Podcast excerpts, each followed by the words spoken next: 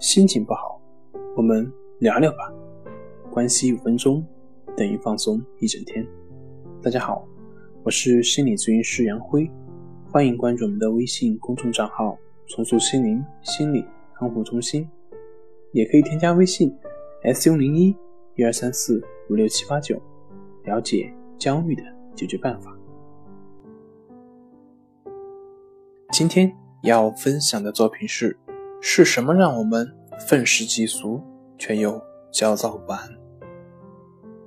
为什么物质条件越来越丰富，而我们的社会却又变得越来越浮躁？是什么让现代的人越来越具有批判的精神？是什么让我们变得这么焦躁以及愤愤不平？我们来看一个案例：一个刚上大四的学生。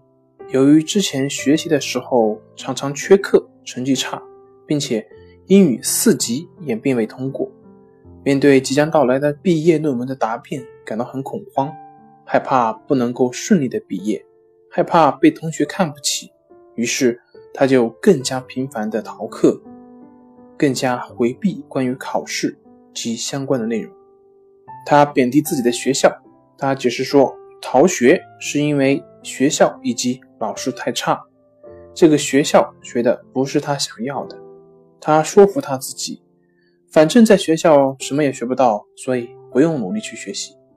他通过这种贬损策略来回避面对学习的焦虑，但是这种策略并不能使他获得长久的安慰，相反会让他变得更加愤世嫉俗，对于事情的处理更加焦躁不安。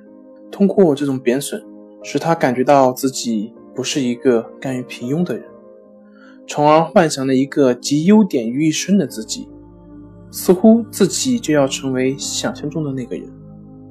也正是因为这个完美的自己的幻想，所以开始对旁边的人和事变得很挑剔，对现实生活中的自己也变得非常挑剔。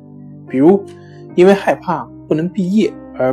不愿意去参加毕业答辩，给自己的理由是，那并不能真正的测出一个人的水平。比如他去实习，因为没有相关的技能证书而没有聘上，那么他会解释说那些都是形式，重要的是他能做什么，重要的是他的能力。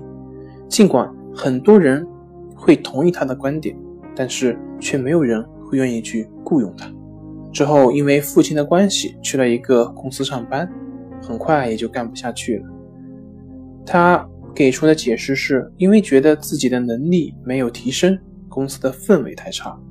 后来，因为这种种逃避行为，同时又害怕别人贬低自己，于是干脆就长时间的宅着，不去与人接触，陷入了一个焦虑的恶性循环。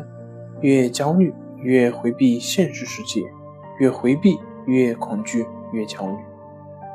他一方面采取回避策略，另一方面又恐惧害怕未来即将到来的事情。为了逃避焦虑的感觉，他脱离正常的社会关系，把自己包裹起来，让自己活在一个理想的幻想当中，并且随着时间的推移，对幻想越来越认同，会把对自己的失望投射到于外界。让自己变得越来越愤世嫉俗，似乎不是自己的问题，而是这个世界不够好。如果我们经常使用这种回避策略，那就不能让我们的经验得到调整，这样不仅会阻碍我们体验这个世界的乐趣，还会损耗我们大量的精力，以用于应对恐惧，让我们的性格变得偏激、焦躁而难以融合这个。现实的社会之中。好了，今天就分享到这里，咱们下回继续。